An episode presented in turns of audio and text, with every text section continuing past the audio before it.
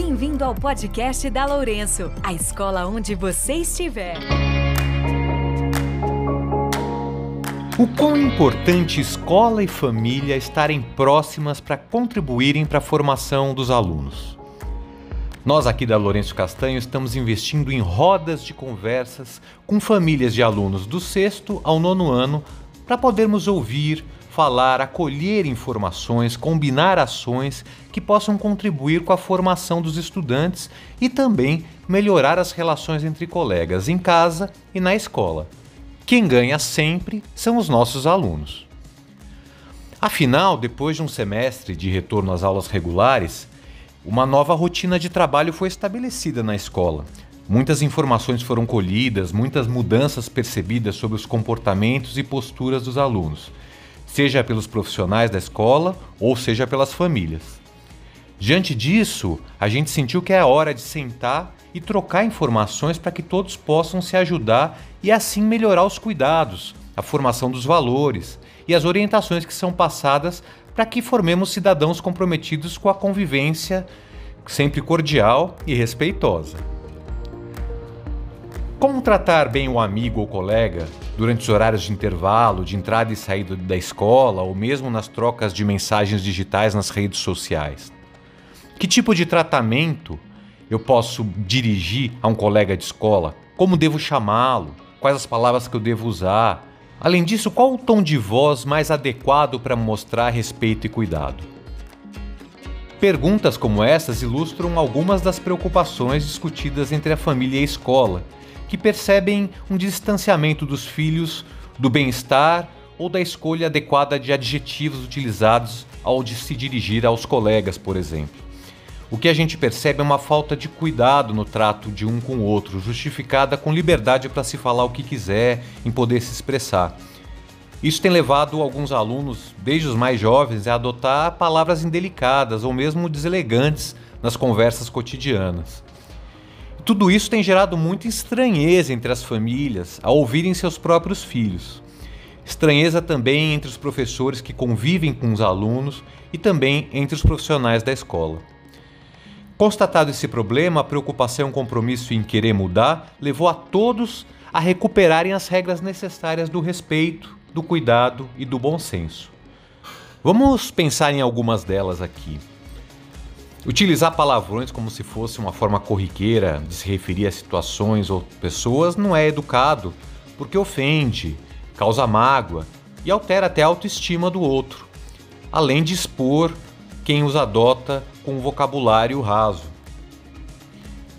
Por outro lado, conhecer palavras sensíveis, gentis e educadas fazem parte das regras de uma convivência cordata, necessária para deixar claro o compromisso do bom trato dedicado ao outro.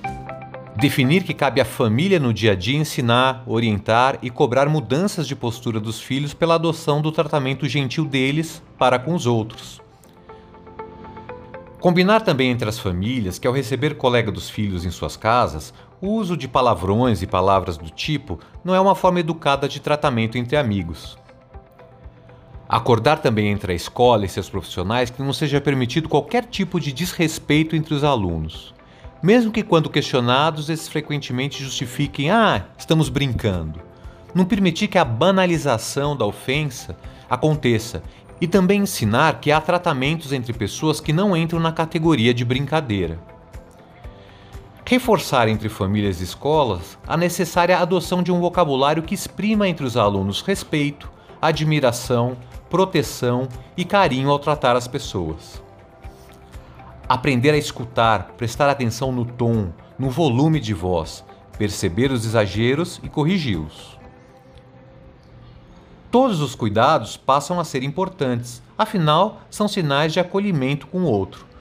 Cuidar não é só concordar, mas sim mostrar que é o correto e que deve ser feito a cada momento que estou me relacionando socialmente. A cada roda de conversa, a lista de aprendizados tem sido longa e surpreende a todos. Parece até que a gente está discutindo obviedades. A preocupação é como reconquistar ganhos importantes obtidos pelo ser humano no processo civilizatório. Ou será que seria só fruto da pandemia, do afastamento social que ela provocou, do distanciamento, até do uso de tela, que logo leva a um apagamento do sujeito e a perda do cuidado com alguém que esteve fisicamente longe de mim. Bom, as perguntas têm sido muitas, as suposições também, e as respostas aceitam os mais diversos argumentos. Mas o que as rodas de conversa têm gerado de mais aprendizado ou de rememorar conhecimentos é que o tratamento que dispensamos ao outro é fruto de uma escolha, de uma intencionalidade. Não existe acaso, nem falta de cuidado nas relações sociais. Essas relações sempre exigem respeito, resiliência e revelam escolhas. Com isso, uma das contribuições dessas primeiras semanas de roda de conversas realizadas é o fortalecimento da relação das famílias com a escola, no sentido de vencer a banalização do tratamento dispensado ao outro.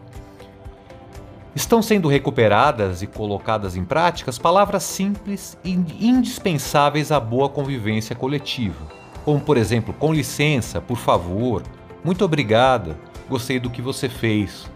Ou então, não gostei, não concordo com a sua atitude, posso me sentar? Posso ajudar em alguma coisa? Você está precisando de algo?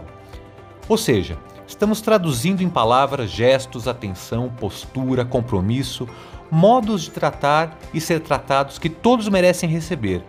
Afinal, todos têm o compromisso também de oferecer.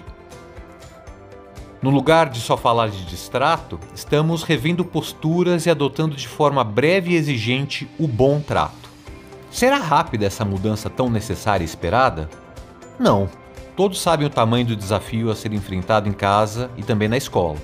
Mas o ganho é o alinhamento de ambas as instituições que formam os adolescentes desse segmento, para que juntos recuperem as tais ações simples que fazem uma enorme diferença na convivência de todos, seja na escola com os colegas e professores, ou seja em casa com suas famílias. Então, o convite do podcast de hoje é bem simples.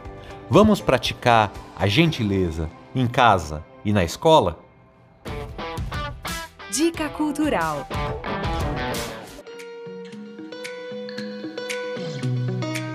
Tem poucas pessoas no mundo que não conseguem se emocionar com a obra do pintor Claude Monet. Impressionista, Monet é autor de A Canoa sobre o Ept, uma obra que está no Museu de Arte de São Paulo. Mas a nossa dica cultural de hoje vai mostrar outras pinturas de Claude Monet, todas nas margens de rios, mares e lagos. É uma jornada imersiva, pensada como uma viagem através das paisagens pintadas pelo pintor. Monet à beira d'água é o nome dessa experiência que reúne pinturas digitalmente transformadas em 3D e editadas em filmes e divididas em oito narrativas. Uma experiência tecnológica e imersiva que acontece em São Paulo somente em outubro. Mas a procura por ingressos está tão acirrada que é melhor correr no site para garantir o seu. O site é monetabeiradágua.com.br. Lá você escolhe o dia e a hora de visitação. Um programa imperdível também para ser feito por família e estudante. O podcast da Lourenço fica por aqui, mas na semana que vem a gente conversa sobre mais um tema importante e interessante que une família e escola. Até lá!